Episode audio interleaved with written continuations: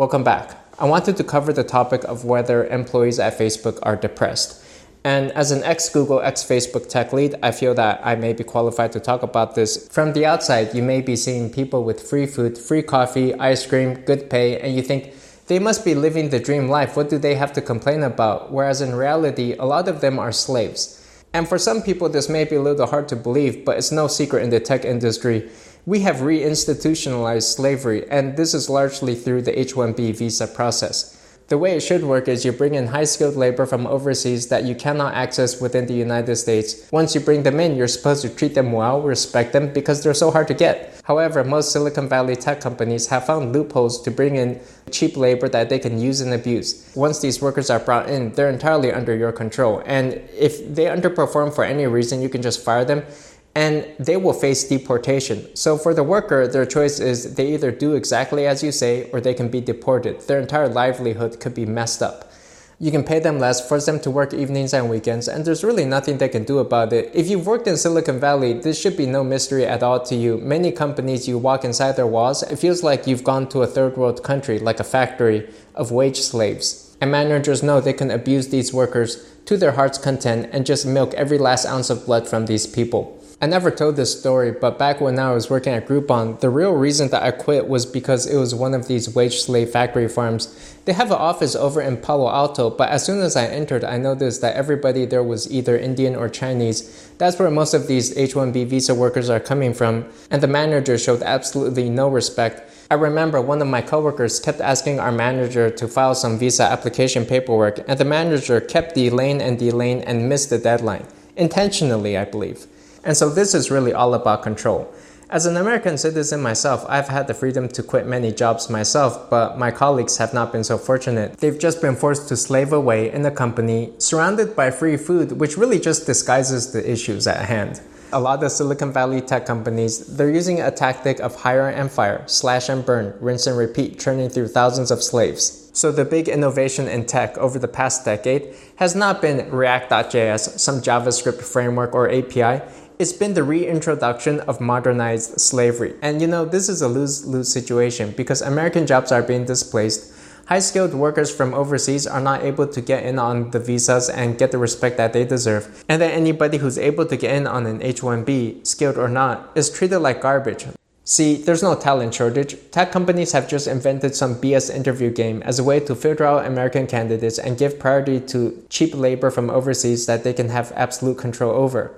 Speaking of which, if you want to learn to pass the technical interviews, join my program techinterviewpro.com and I will fast track your career. I will teach you how to pass all of these hoops and hurdles that tech companies are setting up for you. It's funny that tech companies are always complaining about diversity. There's not enough women in tech, not enough black people in tech. You know, the fact is there's plenty of diversity out there. The problem is that they're not immigrants who you can control and underpay. Facebook became really big really quickly and are still doing everything that we can to catch up and make sure that we are getting that balance right. And meanwhile, the middle class of America is probably being wiped out. Companies know if you join them, you'll probably just quit within a year or two. They much rather hire an immigrant who they can hold on to for many years and have that control over and just force them to work as much as they want. I know some people will say, well, if you don't like the working conditions, don't apply for a job there, which is kind of true, but one thing is that we do have labor laws in the United States. We try to make sure that everybody has humane working conditions. That's part of the law. And if companies are finding other ways, loopholes to get around this and then extort people that they're hiring, devaluing human life, then that does not sound right to me.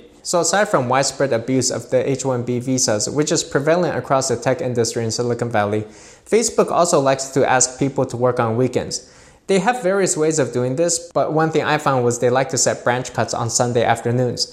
So employees can pretty much work Saturday and Sunday mornings as well and get features in still. Managers know this as well and they will put feature requests in on Friday afternoons and expect you to work on the weekends just to get those in and they'll be harassing you on chats in the evenings and weekends. And you may think you have time off, but I rarely took time off because your performance is measured by the amount of impact that you put out. So anytime you take off, it just hurts your performance. And over at Facebook, they really like to do stack ranking as well. So if you take off more time than a colleague, your performance just appears to suffer.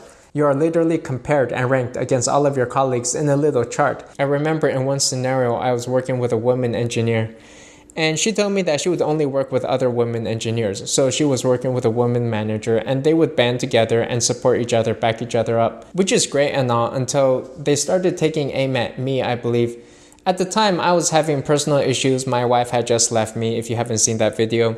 And I remember on the day my wife left me, I left work a little early, about 5 p.m. or so, and this woman will come back at me, secretly badmouth me behind my back, report me to management, claiming that I didn't seem to care about the work. And you know, honestly, I did have personal issues at the time, so to me, the environment feels a little bit backstabby because everybody knows that they're being compared against each other. And she and I were about the same level. We knew we were going to be compared against each other, so technically, it's in her interest to drive my performance down as much as possible such that she looks better. And compared to a company like Google, for instance, their managers actually felt like they were trying to support you and help you out. It was actually in their best interest that you performed well. If you did well, then they got good ratings as well. But over at Facebook, at least, the incentives are a little bit messed up, it seems. For managers, their rating is based on whether a product ships or not.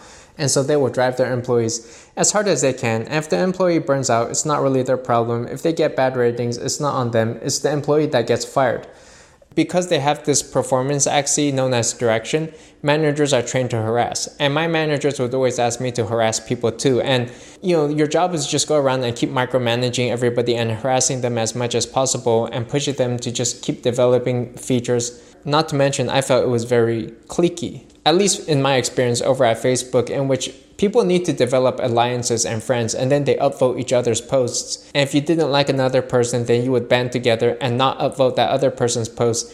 In that popularity contest, everybody's desperate for impact in a flailing product where there's just not that much to do. So that's kind of the overall environment that I had sensed.